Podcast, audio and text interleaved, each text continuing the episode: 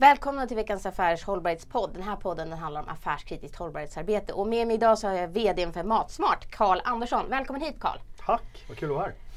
Matsmart har haft en fantastisk resa på jättekort tid. Ni startade mm. tjugohundratretton och lanserade tjugohundrafjorton. Mm. Nu är ni uppe i en... Ja, omsättningen är kanske inte så stor, men den är tjugosex miljoner för tjugohundrafemton. Men värderingen på bolaget är en miljard, eh, som jag såg i tidningen. Och du skakar på huvudet. Ja, det vore fantastiskt om det var en miljard. Ja, det vill jag jätteglad för. Men ja. nej, nej, nej. Sista värderingen var typ tvåhundrafemtio miljoner. Ja, oh. fast i, ett bo- i en tidning så stod det faktiskt att det var... Då tar vi det. Ja, det precis. Då stod det en ja. värdering på en miljard. Det som det handlar om är att ni jobbar med att sälja dem, de matprodukterna som blir över. Ni mm. jobbar med att minska matsvinnet. Ja, stämmer. Hur kom ni på idén att ta sånt som är överblivet för att sälja det vidare? Och ska sägas också då med ganska kraftig rabatt. tjugo till nittio procent rabatt för kunder som handlar. Kom mm. ni på den affärsidén? Ja, hela idén kommer från Erik Södergren som ja. har en butik, eller hade vid det tillfället en butik i Akalla. Ja, som också är grundare. Du är grundare tillsammans med Ulf Skagerström och Erik Södergren och du. Ni tre har grundat. Exakt. Mm. Men Erik Södergren har i alla fall en butiken i Akalla. Eh, och han ser dagligen hur bra mat slängs. Aha. Ja, bröd och allt annat som du vet i butik. Mm. Um, och samtidigt så ser han hur leverantörerna knackar på dörren och säger så här: hej du, jag har utmaningar med det här julskummet som inte vi har sålt och nu är det april och du vet jag har fortfarande flera pallar kvar, kan du hjälpa mig med en låda? Uh-huh.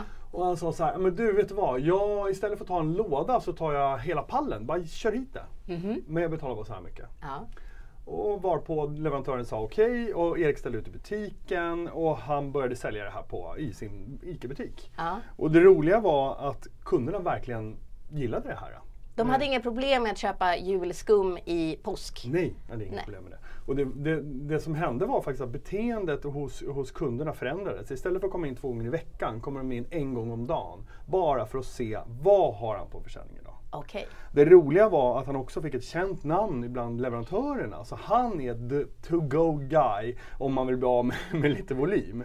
Okay. Um, och det slutade ju liksom med att ja, Erik köpte mer och mer av det här och kunderna... Och han köpte mera utmanande produkter och kunderna kom fram till honom och frågade så här: du Erik, vad, vad kan man göra med det här då? Som till exempel vad? För ja, det är lite svartrötter eller vad det nu må vara. Va? Okay, men han köpte både färskvaruprodukter ja, och sånt som är, är liksom jättelång hållbarhet på. Mm. För här är ju skillnaden också. På Matsmart, ni har ju en enorm katalog med saker ni säljer, men ni säljer ingenting färskt. Nej. Eh, för ni säljer, jag ska bara rabbla här för det är så otroligt många saker. Det är städ och tvätt och disk, mm. det är engångsartiklar, det är böcker och pocketböcker och kokböcker och matböcker. Ni har kök, skafferi, eh, smaksättare, D V D:er, såser, oljor, bröd, kakor, kex, mm. ekologiskt, finns mm. det ett eget sortiment, mm. te och kaffe, godis, drycker, he- och kropp och hår och mm. intim mm. och även barn och, och liksom, alltså det finns allting man kan tänka sig utom just färskvaruprodukter. Så är det. Mm. Eh. Och, och, och det, det är väl det. Vi säljer primärt så säljer vi torrvaror, mat, mm. pasta, ris, ketchup och så vidare. Liksom. Mm. Men sen finns det en rad andra saker och alla oavsett bransch, kategori har en utmaning med de här typerna av produkter. För att fortsätta på Eriks mm. story där så är det så att han, han ser ju också plötsligt hur han faktiskt får en utmaning med sin egen butik. Just. Han säljer supermycket av de här eh, rabatterade grejerna men han säljer sämre utav sitt ordinarie sortiment. Han konkurrerar med sig själv. Lite grann blev det så och mm. utmaningen blev också att han hade det här under flaggan ICA. Det blev svårt att hantera det där. Just det. Mm. Så att eh, han ringde mig och han testade lite snabbt själv på nätet, fick inte ihop det riktigt, ringde mig och sa så här: fan, Kalle, jag har en fantastisk idé. Men, men ni känner varandra sedan innan? Ja, ja. För, det, för, för annars är det inte så här att man bara okej. Okay. Liksom. Nej, Nej utan ni känner varandra sedan innan och du har en bakgrund inom? Ja, media, sälj och, och så vidare. Jag har framförallt varit en säljare och mm. varit vd på säljbolag och försäljningsdirektör. Du förstod själva poängen. Mm. När han pitchade idén så förstod du poängen. Ja, ja alltså, det var ju alldeles uppenbart en helt fantastisk idé och jag tog med mm. min kollega Ulf Skagerström som jag också lärt känna genom arbetet på, ja, inom media och så vidare, inom säljvärlden. Och vi, vi tre satte oss ner och började titta på det här. Och det mm. vi förstod, ett var matsvinnet är enormt. Ja, och det går och inte ska... ens att förstå hur stort det är. Vi visste ingenting. Förlåt, jag låter dig aldrig fråga några frågor. Jo då, men absolut. Jag ska bara dra liksom lite fakta och säga mm. så här. tjugo femton, eller tjugo fjorton så slängde svenska folket en komma tre miljoner ton mm. mat mm. i Sverige. Mm. Som, alltså, kun, och hälften av det kunde ha använts. Mm. Eh, om man nu pratar om att det är olika delar. Mm. Så en komma tre miljoner ton matsvinn mm. Mm. i Sverige tjugo fjorton. Mm. Man kunde ha använt hälften av det. Mm. Jag vet också att när man tittar på till exempel matsvinnet i Indien, för det är inte ett matsvinn bara i Sverige utan det finns ju över hela världen. Ja. Då är matsvinnet i Indien motsvarar samma, lika mycket som skulle kunna föda hela Australiens befolkning. Bara för att ta liksom en, en liknelse. Galet. I Frankrike har man precis infört en ny lag som säger att butiker får inte slänga mat. Nej. De måste skänka bort det mm. eller göra någonting med det. Mm. De får inte slänga mat. Det är en ny lag. Mm. Så någonstans här är ni ju inne på någonting som är verkligen oerhört liksom inne och trendigt om man tittar på det. Om man mm. tittar på det ur ett liksom hållbarhetsperspektiv. Vad kan man göra någonting åt? Mm. Och det är klart att om man kan minska femtio procent matsvinn eh, bara genom att sälja produkterna igen. För att de hade fel förpackning eller fel logga ja. Eller var överproduktionen eller fel säsong som vi pratade om juleskummet då. Ja, eller att man, har, att, det, att man nu har tolv stycken i en kartong istället för att man hade åtta i en kartong och då kan inte man på centralt på, på de här kedjorna ta emot de här. På längre. Riktigt? Ja, det finns det sådana saker? saker? Ja, men det handlar om inköpsfönster och liksom så här beskrivningen av produkter och så vidare. Och det gör ju att det finns ju ännu mer utmaningar än vad vi konsumenter någonsin förstår. Mm. Och här har ni då satt upp en hemsida där man går in och eh, bockar för de sakerna som man vill köpa med rabatt då. Men också är det som så att ni levererar ju över hela landet. Mm. Eh, för det är också viktigt att säga ur ett liksom helt perspektiv, hela, le- hela landet ska leva och, och så vidare. Och ni använder er av, av eh, mat. Eh, matleveranser. Eftersom det är torrt då så kan ni mm. gå med vanliga posten. Ja, precis. Eh, det är inget eget. Man skickar inte ut en egen lastbil som Nej. Bara kör ut det här. Utan ni levererar med vanliga posten. Så ja. Det åker med i, la- i postbilen eller postlastbilen. Mm. Mm. Helt rätt.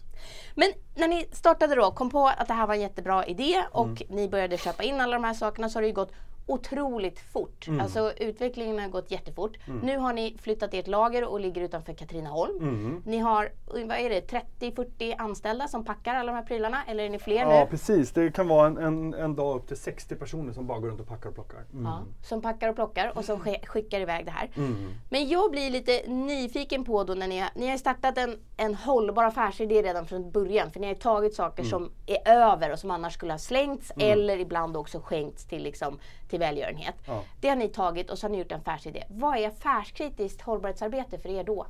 Ja, det är ju hela affären. Det blir ju så svårt att göra någonting annat än att svara på den frågan på det sättet. Ja. Och tillbaka till, till, till vad allting grundades i var att vi såg det här matsvinnet som var enormt, som du just bekräftade hur, hur faktiskt stort det är och som vi också har lärt oss längs med vägen hur stort det är. Mm. Jag har ju lärt mig så fantastiska fakta som att tjugofem procent av alla morötter som odlas upp bara slängs. Mm. Och jag försöker leta efter morotsodlare som har såna här morötter över som de inte blir av med så jag kan få göra morotsmarmelad eller någonting. Men jag har inte hittat någon än. Fast det har ICA börjat med, ja, eh, vill jag ja. bara påtala då. Mm. Och det där är ju då såna här fula morötter som man säger att de är ja. fel och, och twistade och så vidare. Mm. Och där har man ju öppnat en sån butik i Stockholm där man bara säljer den typen av, av varor. Men det är färskvaror som ja. vi pratar om då. Och det är också som så att man har ju också tittat på i, i England har det varit försäljning av den typen av fula grönsaker som man säger mm. att gurkan är förböjd eller moroten är, har för många fötter och så vidare. Ja. Alltså delar, grenar kanske heter. Ja. Eh, det säljer man ju i andra länder men i Sverige har det här gått väldigt, väldigt trögt. Ja. Är det för att, tror du att det är för att vi är ganska bortskämda med att mat är billigt i Sverige? Jag har inte tänkt på det på det sättet. Jag tänker att vi inte ens får göra valet. Ah. Det kommer ju aldrig in i butiken. Du, har du någonsin valt bort en, en krokig morot mot nej, en rak? Nej, nej det har jag du inte har gjort. Inte möjligheten att välja det. Nej, nej. Så att jag tror att det egentligen där grundar sig. Mm. Vi, någon har gjort det här valet förut. Det var ju, jag kommer ihåg när vi, det var den här E U-frågan och kroka bananer och allt möjligt. Och alla var så upprörda över det. Mm. Jag tror att det liksom, allt sker för innan vi får bestämma själva. Mm. Vilket är det jobbiga. Mm. Mm. Men om det affärskritiskt hållbarhetsarbete ja. för er är att, att ha den här affärsidén. Innebär mm. det då att om man inte har en, en liksom hållbar affärsidé från början, då, kan man inte, då, då tycker inte du att man ska driva affär? Eller finns det någonting, finns det en nyckel liksom som är affärskritiskt hållbarhetsarbete? Nej, men jag tror, vi såg ju att, att det här, dels som, som jag sa, vår, vår affärsidé grundades på tre ben. Det ena var att vi såg matsvinnet är enormt. Mm. Det andra vi såg det att folk gör, älskar att göra en bra affär. Ja. Man gör det. Ja. Oavsett vart någonstans i samhällets skiktet eller var det än må vara, vem man än är, så gillar man att göra en bra deal. Ja. Och den, den tredje saken vi såg var ju alltså den tillväxten på nätet utav e-handel av Just mat. Mm. Och de tre sakerna gjorde att ja, men det här kommer vi kunna hitta en bra deal på. För ni är ju ensamma i den här nischen ännu så länge, ja. Som är så stora. Alltså det, jag menar, det finns mm. ju några små, men det är ju ingen som har, ni har inte fått någon riktig konkurrent. Nej. Eh, och då kan man tänka så här, ja men ni är inte så gamla. Men mm. fortfarande om man tittar på många andra så har det ju poppat upp konkurrenter just inom det som är e-handel. Mm. Det brukar gå ganska fort, men här har inte hänt något. Varför tror du att ni liksom inte får några utmanare? Ja, men det tror jag vi kommer få. Det är liksom, jag tror att det finns, en ma- det finns en massa duktiga entreprenörer som gör saker omkring runt vårt område. Mm. Men det, det är också, det, det har vi märkt också, att det är inte helt enkelt att bara svänga ihop en sån här affär. Nej. Nej. Vi, jag menar, det började ju med tjugo fjorton, vi stod ju i ett kallt lager bakom Eriks butik och packade lådor på nätterna. Mm. Och, samtidigt och, som ni hade vanliga jobb. Ja, samtidigt som mm. vi hade vanliga jobb så jobbade hela nätterna liksom mm. med det här. Och försäljningen tog fart bra på en gång. Ehm, och, och, och sen, har vi liksom, sen fick vi in eh, ängelinvesteringar för att vi såg att det här, det här gick väldigt bra. För att ja. säga affärsängelinvesteringar, för här är också en sak som utmärker mm. det. Ni har fått in mycket riskkapital. Mm. Eh, många mm. som har gått in med mycket. Jag tror att ni senast drog in trettiosex miljoner ja. eh, i någon runda. Mm. Och eh, ni har fått in eh, ja, över tvåhundra miljoner i riskkapital om mm. jag förstod det hela rätt. Nej. Nej. Nej. Återigen. Alltså det jag här vet är ju... inte var det här kommer ifrån. Jo, jag har, läst, jag, har ju, jag har ju läst på i olika ja, tidningar och så vidare. Mm. Eh, så att det är... Men okej. Okay. Mm. Hur som helst. Hur som helst. Så har vi fått in ungefär sjuttio, ja, men ungefär mm. sjuttio miljoner totalt. Ja. Vi har... Eh, vi gick ju egentligen... Vi, vi startade, tog in eh, äng, riskkapital från Änglar. Och där vi fick med oss Robert Aldin och David Frikman som är med i bolaget från början. Så stöttade oss superbra under de första åren. tjugohundrafjorton tjugohundrafemton Mm. Och tjugohundrafemton kom Norsson in nu som ägare. Mm. Ehm, och eh, bara under de här åren, de, de två åren så har vi vuxit då från, som du sa då, två komma fem miljoner första året, tjugosex miljoner nästa år och, och ja, sjuttio och nu rullar vi ungefär hundrafemtio miljoner. Ja. Så det går ju väldigt, väldigt fort. Mm. Och den, eh, vi har intressen från alla möjliga håll och kanter som... Men det är i Sverige, det är här ni är och, och jobbar. Ja, vi gick ju alldeles nyss in i Norge, mm, som du vet. Och vi tittar och är nyfikna på, på alla andra länder runt omkring Sverige, mm. men även ute i Europa. För nu har ni hittat en affärsmodell liksom, som funkar. Ni vet vad ni behöver göra, ni vet vad som behövs i logistiken, ni vet vad som behövs i kommunikationen inte minst. Mm. Och sen så vet ni då hur ni ska, liksom, vad som går bra och, och dåligt och så vidare. Mm. Men jag tänkte lite grann på om vi ska komma in på, på vem som köper. Mm. För du säger att alla är intresserade av en bra deal, men ser ni att att det är, är folk som är intresserade av en bra deal? Eller ser ni att det är folk med en liten plånbok som liksom inte har råd att köpa annanstans? Eller ser ni att det är de som är kostnadsmedvetna? Eller är det de som är preppers? Alltså jag ska minska se till att ha och då är det här bra varor att liksom stoppa i lagret. Mm. Eller, va, vem är, eller är det mest i stan? Eller är det mest på landet? Finns det några sådana trender som du kan säga berätta för oss? Ja, men det finns massa trender. Men ja. Alla de där du summerade ihop är ju de som handlar hos oss. Va? Det är de. Det ja. finns inte en grupp som liksom utskiljer nej, nej, sig. Nej, nej, nej. Men det, det, som är, det som har varit vår framgångssaga från början är våra kunder. Ja. För vad de faktiskt gör det är att de köper maten. De får hem den här lådan. De sätter ut alla varor på bordet. De fotar det och så delar de det på Facebook och Instagram och så säger de så här, kolla vad smart jag är. Om inte du gör som jag så är du korkad. Just det, man skryter med hur smart man är. Ja, det finns de som hjälper oss till och med och gör såna här haul-videos på, på YouTube och berättar och provar all den här maten och alltihopa. Så att vi har ett väldigt så här, engagerat community kring oss. Fia vad en haul är, är ju ja. att man går ut och handlar. När mm. man kommer hem så ställer man sig framför kameran och visar upp alla sina saker. Mm. Det är mycket vanligt fenomen att mm. göra en haul på mm. allt man handlar. Mm. Jag visste inte att det var lika vanligt på matvaror. Nej, inte jag heller. Jag tror inte det är så. Inom, inom klädbranschen är det ju jättevanligt. Ja, vi är tillbaka och vi pratar om en haul och nu har vi varit tvungna att byta teknisk utrustning. Ja. Men vi väljer att fortsätta i intervjun och inte börja om från början igen. Här är vi transparenta och öppna. Ja. Vi pratar om en haul. En yes. haul är att när man tar alla sina saker så visar man upp dem i sociala medier. Mm. Jag är van vid att man gör det när man har varit ute och handlat kläder och skor och sådana här saker. Mm. Men jag har inte hört att man gör det med, med matvaror. Nej, och det är otroligt fascinerande och vi är superglada att det här händer. Va? Ja. Men, men jag har inte heller sett det för något, någonting annat. Men, men att, att de just gör det här spontant mm. tyder på att de ser att handla hos oss är någonting helt annorlunda än att gå ner och handla på ICA eller seven eleven eller vad det må vara. Mm. Men så svar på dina frågor rörande kunder och det spektrum mm. de faktiskt finns inom, så har vi ju verkligen hela raddan av, av, av olika. Eh, de, de som handlar hos oss bara för, på grund av miljön och ansvarstänket där. Mm. Vi har de andra som, som gör det för barnfamiljen för att vi behöver spara, eller de tjänar ju en bra deal. Men vi har ju framförallt också, eller vi har också de i mitten som eh, kanske behöver handla hos oss för att spara lite pengar. Mm. Det man kan göra som summerar alltihopa de här, det vi framförallt har, det är ju medvetna kunder mm. som gör ett medvetet val att handla hos oss. Just det.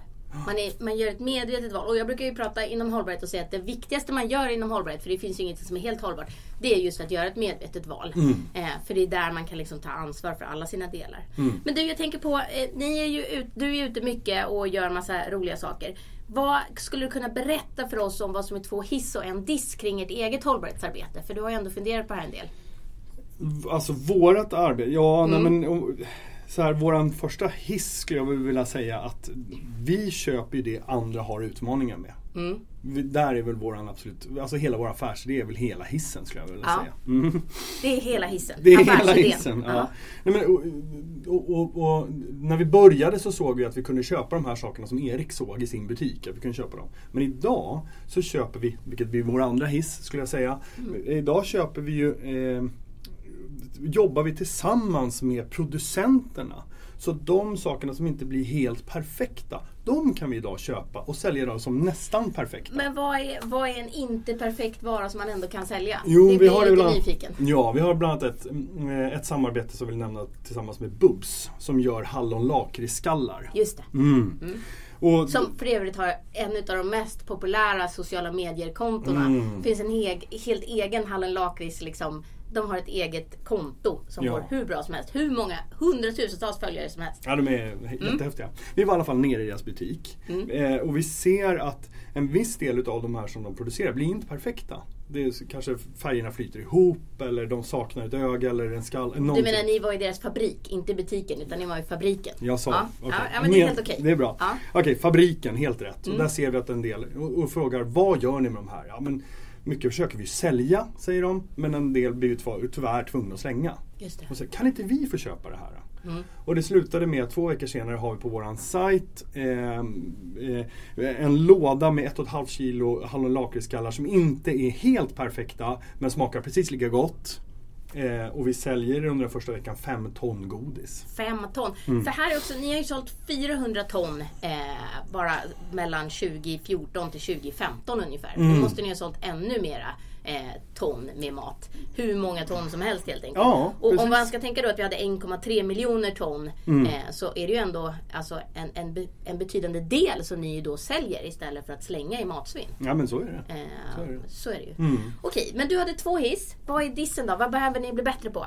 Nej, men det finns så otroligt mycket mer vi kan göra. Om vi, vi skulle ju kunna stanna här och bara hjälpa dem med de här små problemen de har. Men vi behöver vi fortsätta komma längre och djupare in i de här samarbetena. Det är det ena.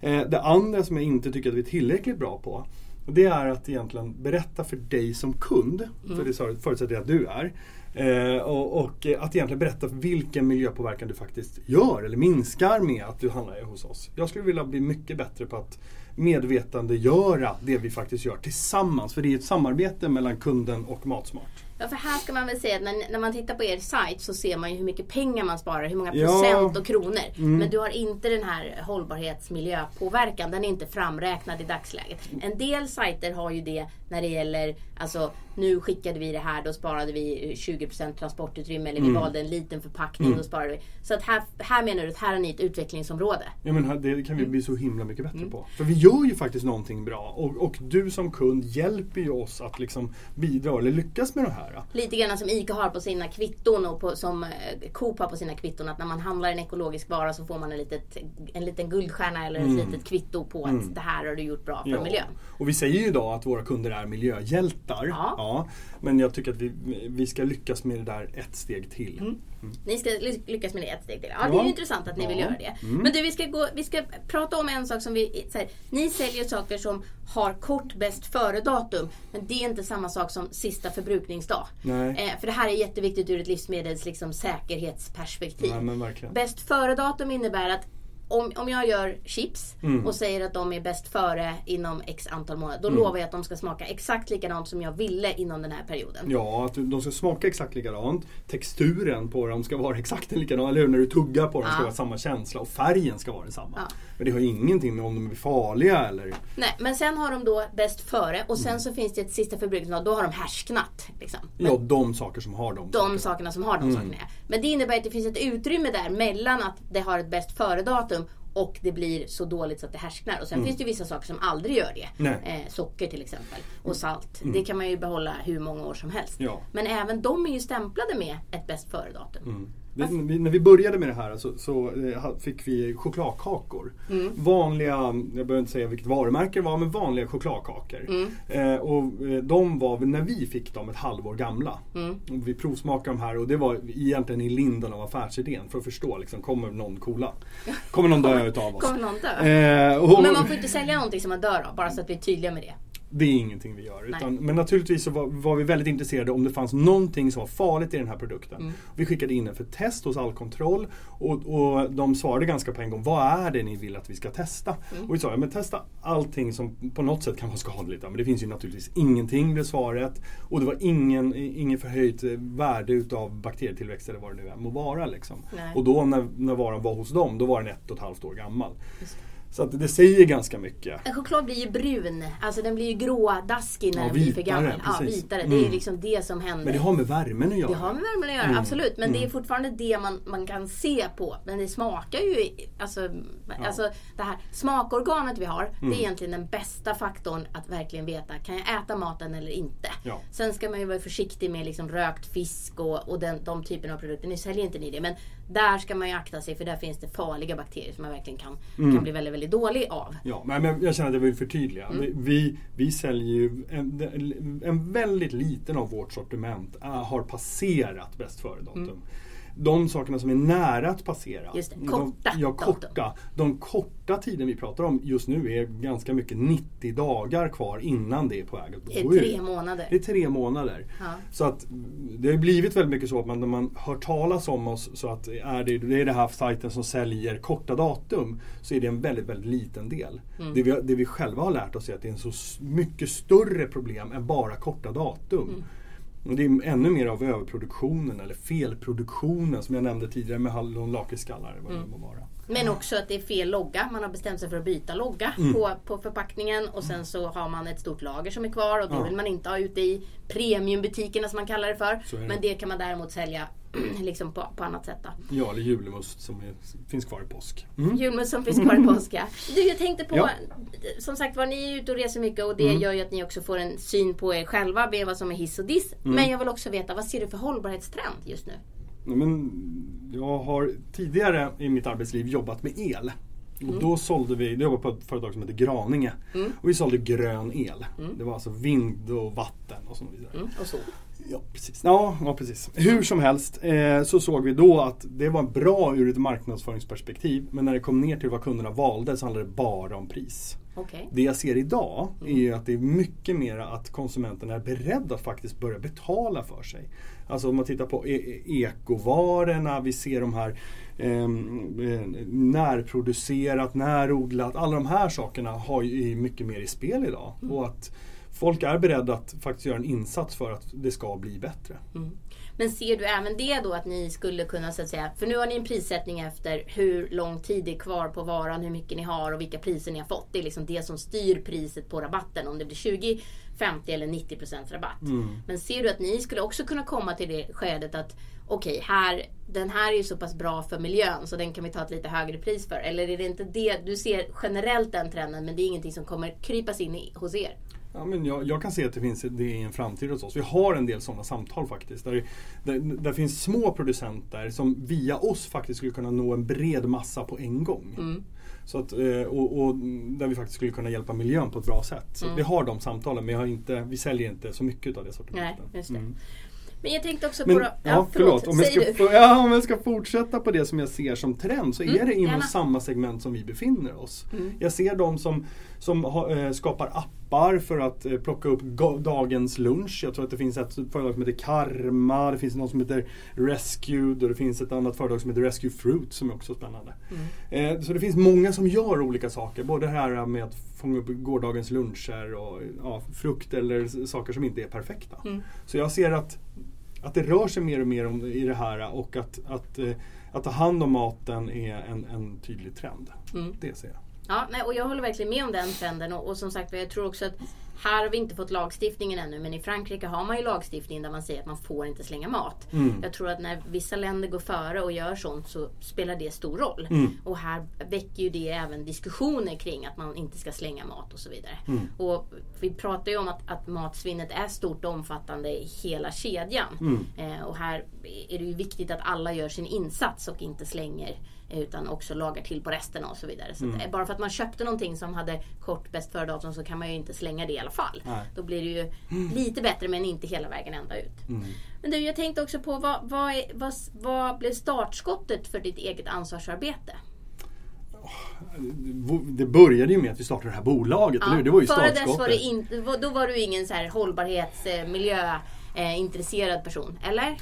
Ja, alltså, jag hade ingen aning om att matsvinnet var så här stort. Det mm. måste jag vara helt ärlig och transparent med. Mm. ja, så det visste jag inte. Mm. Men, men eh, ju mer vi började arbeta med det och ju mer jag lyssnade på Eriks historia och hörde andra historier och förstod de här sakerna så blev det ju, där, gick, där började vi liksom på något mm. sätt.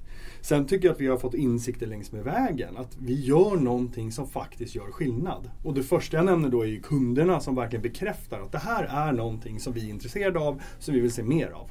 Lätt att göra rätt för kunderna. Det är ju det som det handlar om ja. i det här fallet. Att ja. ni är mellanhanden så är det lätt att göra rätt för kunderna. Ja. Men sen kommer också så här, andra rörelser till oss och, och pratar med oss. Till exempel så, så fick vi ett mejl från Al Gore som säger så här: hej, vill du komma hit och, bi- och, och sitta med i ett runda bordesamtal om framtidens mat? Mm. Och vi var ju tvungna att dubbelkolla det här mejlet såklart innan vi trodde på att det här... Men ni trodde inte på att det var eh, mister Gore and Blood's Foundation. För de har ju Blood and Gore som de heter. De har ju sin foundation och jobbar jättehårt med bland annat det här. Och de tittar ju också på investeringar att göra det. Jag hade ju förmånen att jobba med Al Gore tjugohundrafem och ta hand om honom när han var här då. Mm. Så att jag, jag förstår att man blir helt så här bara, va? Är det på riktigt? Ja. Och hur var det samtalet? Nej men det var helt fantastiskt. Jag, vi fick sitta runt ett runda bordesamtal precis som han beskrev. Ja. Med nitton andra personer. Jag satt ett snäpp ifrån Al Gore och kunde jämföra min skostorlek med hans. Han har ju fantastiskt skor så jag fattar. Den bjöd jag på. Och i övrigt runt bordet fanns det andra entreprenörer som odlade tomater på vertikala farmar och eh, framställde kött på ett helt... Eh, ja, kemiskt framställt sätt eller liksom hur man ska säga. Icke, eh, och det man fanns... odlar kött i laboratorier Tack. helt enkelt. Mm. Ja. Eh, och, och i övrigt så var ju då Nestlés utvecklingschef där och ja, Procter and Gamble och så vidare. Det var väldigt, alla de här större företagen var där och mm. jag fick eh, presentera lilla Matsmart, ett år gammalt, fick sitta där inne och berätta om affärsidén och vad vi faktiskt åstadkommer. Men det är väl kanske det som, inspirerande. Ja, jag tänker också att det är väl kanske det som också gör att de här värderingarna så, du säger tvåhundrafemtio miljoner, jag läste tidningar och mm. artiklar att det är en miljard. Alltså det är väl någonstans här liksom, mm. det är klart att får man vara med i de här sammanhangen och också få vara med och påverka. Mm. För er affärsidé skulle ju egentligen gå i alla länder. Eller mm. finns det någon utmaning? Är, är det olika lagstiftningar Nej, i olika det länder? Nej, det är samma. Ja. Mm. Så att jag menar, här finns det ju verkligen en, en, en poäng med att sprida bra Eh, exempel mm. för mm. att någonstans visa på att här finns det en stor insats att göra. Ja, och jag tycker andra sådana saker, vi har till exempel ett, skapat ett advisory board mm. där vi bland annat har attraherat Orklas förra eh, inköpsdirektör Christian Kent som sitter med, och bara det tycker jag tyder så himla tydligt på att det här är någonting, det här är ett branschproblem. Han är för övrigt idag vd för Piva Food, men mm. eh, eh, vid tillfället när vi började prata så var han där. Eh, och och det, det är så himla tydligt att det här, branschen ser det här som ett problem. Och jag vet i början när vi drog igång det att jag hade några samtal som sa, ja, ah, vad spännande att ni finns. Vi har väntat på att någonting sånt här ska hända. Ja, okej. Okay. Så ni, de har väntat. Så nu, är det, så nu behöver inte ni ringa runt och jaga själva, utan nu ringer de till er och säger, vi behöver bli av med allt det här. Samma som Erik hade från början. Mångt och mycket är det väldigt mycket så. Mm. Liksom att, eh, Ni blir kontaktade. Ja, men vi märker också att det finns liksom, eh, ja, vi, vi lär oss mer och mer utav våra leverantörer och kom, får djupare samarbeten. Mm. Det, det började mycket utav en köp- och säljrelation. Idag har vi mycket mer av samarbeten där vi liksom försöker hitta en gemensam affär i det. Eh, och istället för att de destruerar saker så kan ju vi ta hand om det. Och lite grann var så här, Bubs, jag menar, berättade förut. Det finns ju en hel del blandprodukter som müsli som produceras, men det kanske inte blir perfekt blandning varje gång. Nej. Och då kan man inte kalla det varumärket som det faktiskt är, utan då köper vi det och så kallar vi det för någonting annat. Ah, så ni köper även sånt som inte, och så hittar ni på ett eget varumärke för det, och så är det müsli, ja. Fast det är liksom mat, smart müsli. Så kan man precis säga det. Mm. Ja. Ja, och, men det, ja, och det, det vi gör, som är viktigt också att säga, det vi gör inga egna varumärken, alltså så här ICAs egna eller Coops egna, utan vi gör ett ett gemensamt, vi tar ett gemensamt ansvar med, med leverantören, så mm. de står för garantin liksom. mm. Mm. De står för garantin och ni står för försäljningen. mm. Jag tänkte också på då, vem ger inspiration eller vad ger inspiration inom hållbarhetsarbetet? Ja, det låter klyschigt kanske, men det är ju framförallt våra kunder. ja. Att de, de ger oss att den bekräftelsen vi får via kundservicen när de ringer in där, eller det de lägger ut på Facebook, eller det de gör i alla sociala medier. Det är ju hela vår ledstjärna. Men det är inte klyschigt. Jag ser på hela dig att du strålar och säger att det är våra kunder. Då är det ju inte en klyscha. Nej, ja, men det har varit fantastiskt att få göra det här tillsammans med vår community. Att ja. kommit så här långt redan nu och så här fort bekräftar ju hela att vi är på ett bra spår. Vill du berätta hur många kunder ni har? Eller är nej, det en affärshemlighet? Nej, ja. ja, precis. Men den är stadigt växande kan mm. jag säga. Mm. Ja, nej, men det är ändå intressant då att, att titta på. Jag tänkte också då på, på den här delen när man, när man jobbar med den här typen av att man har redan från början en hållbar affärsidé mm. som handlar om att ni tar någonting som är över och så vidare. Mm. Kan man slappa då när det gäller övriga hållbarhetsarbetet? Är det liksom, ja men vi har en sån hållbar affärsidé så vi behöver inte bry oss om miljöpolicy, transporter, eh, socialt ansvar, ekonomiskt och sånt där. Kan man, kan man hoppa över alla dem för att man har en så bra hållbar affärsidé liksom, eh, ur ett perspektiv? Kan man slappa på de andra då? Jag tror man är nästan ännu mer i, i lampan, va? Så att vi, vi, vi försöker tänka varje gång vi fattar beslut. Att mm. så här, tänker vi rätt här och så vidare. Men sen ska man också komma ihåg, för ett år sedan var vi, vi, vad var vi då? Fem anställda. Vi anställde under förra året femtiofem personer. Vi tog in kapital. Vi, ja, liksom, vi bytte, ut, ja, vi bytte mm. ekonomisystem. Vi bytte mm. lager. Vi, vi liksom, ja, det är så fan, allting går så fantastiskt fort. Så att det, det, och man fattar så många beslut på en dag. Mm. Så att eh, det gäller att hålla tungan i rätt mun, höll jag på att säga. Men då gäller det också att göra de där medvetna valen som du menar att kunderna gör. De behöver mm. ni också göra som affärsledning. Liksom. Ja, men om vi fallerar där så kommer vi ju liksom ha lurat kunden i andra änden. Mm.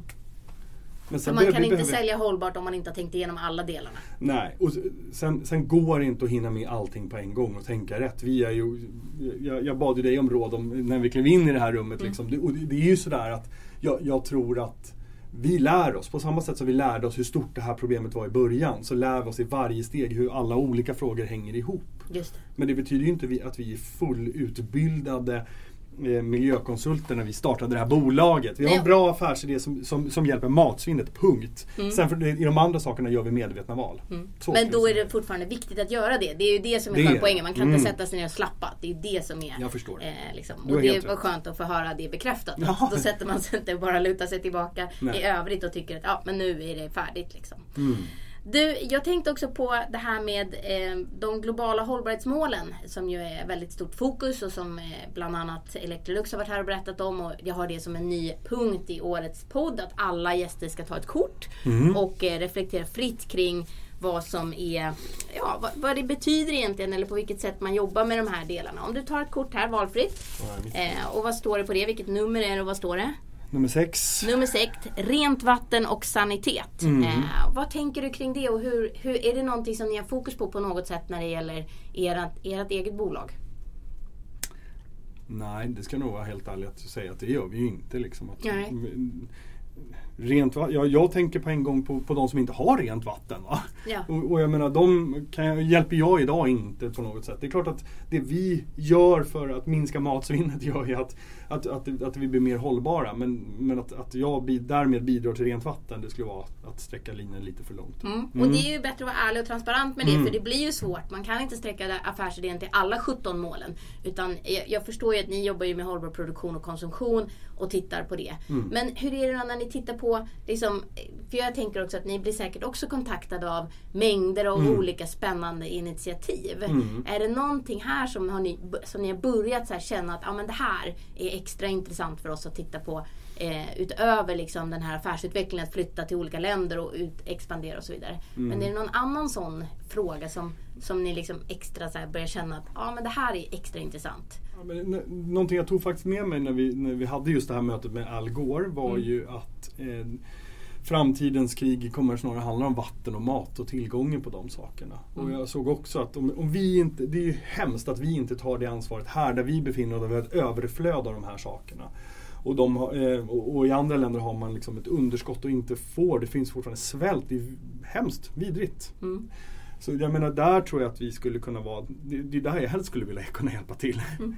Om jag skulle vilja vara någonstans. Mm. Så att, ja men någon, någon framtid inom det skulle ju vara spännande. Mm. Att, att minska glappet mellan liksom ja. de som har för mycket och de som har för lite. Mm. Och just fo- fortsätta fokuset på mat.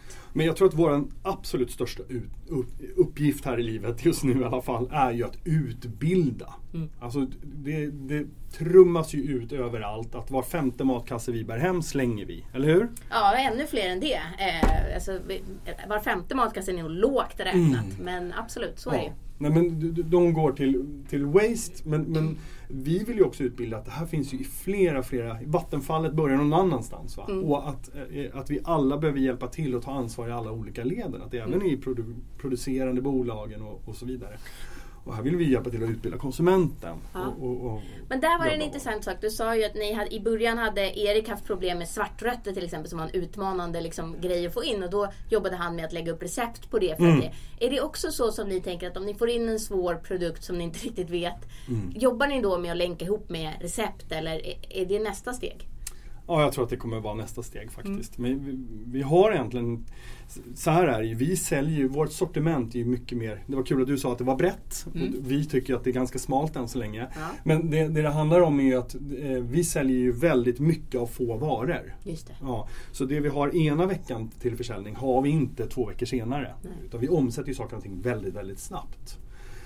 Um, och frågan tappade jag bort i, i, i det här. Men, men... Nej, jag frågade om, ni, om nästa steg ja. det kunde bli att, att när man får en utmanande produkt mm. som, inte har, som inte har sålt på något sätt eller som är svår att liksom hantera om vi, så här, då kanske ni nästa gång går in och säger att ah, men här gör vi ett recept för att komma framåt ja. i det. Är det liksom en naturlig, ser du den utvecklingen för er eller är det fortfarande liksom att det går så fort så det är ingen, inte så stor mening med det? Nej, men jag, jag tror att det är en, en, en naturlig utveckling. Dels det som jag beskrev här tidigare är ett, ett syn på växtverk. Vi hinner liksom inte få in produkterna tillräckligt snabbt. Vi hinner inte lägga upp dem på sidan innan de tar slut. Roligt hur går problem. det till? Ja, för det för ni så... säljer via hemsidan. Så hur går det till att, att de hinner sälja innan de ens kommer på hemsidan? Ja, men du kanske hinner se dem, men sen är de borta. Det går så himla, ja, du, Men de fort. hinner upp på hemsidan. Ah, bara så att vi är tydliga mm, här. De hinner mm, upp på hemsidan, men de mm. ligger inte kvar särskilt länge utan det går fort. Liksom. De omsätts väldigt snabbt. Mm.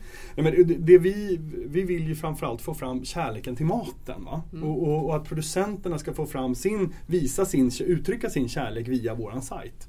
Så att det jag ser i en förlängning det är att, att vi bjuder in våra leverantörer och att de får berätta om sina produkter och varför de finns hos oss. Mm. Och tillsammans med oss då utbilda konsumenten. Varför hamnar den här? Just det. Vi hade det tillsammans med en, ett bolag som heter Nix som producerar eh, sockerfria chokladprodukter bland annat. Mm. Eh, och vi gjorde en intervju med honom som snart kommer komma på hemsidan. Varför hamnar de hos er då? Jo, för han har ju bytt förpackning. Ja, ja. Precis.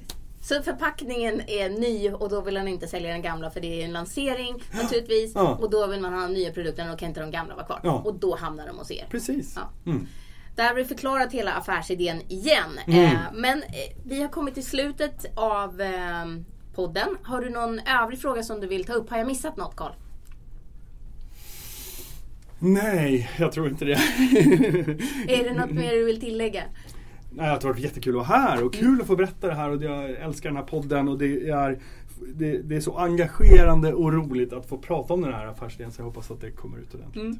Och det finns också massa klipp på YouTube där man kan se både dig och några av dina medgrundare, både Erik Södergren och Ulf Skagerström, som man då kan se och titta på hur ni också berättar om själva liksom resan att mm. vara en startup. Mm. Eh, för det är ju liksom en annan podd här på, på i, i, här är Hållbarhetspodden och här pratar vi om hållbarhet. Ja. Så stort tack för att du kom hit. Mm. Eh, det var väldigt roligt att ha det här. Och som sagt var, se till nu att ta vara på maten hemma allihopa och gör ert bästa för att verkligen göra en, en insats för att minska matsvinnet. Ät upp, köp sånt som är, kanske är krokigt eller som då har kort eh, datum. Mm. Men se till att handla det och verkligen äta och njuta av maten. Superkul. Tack så jättemycket för att vara här. Mm. Tack.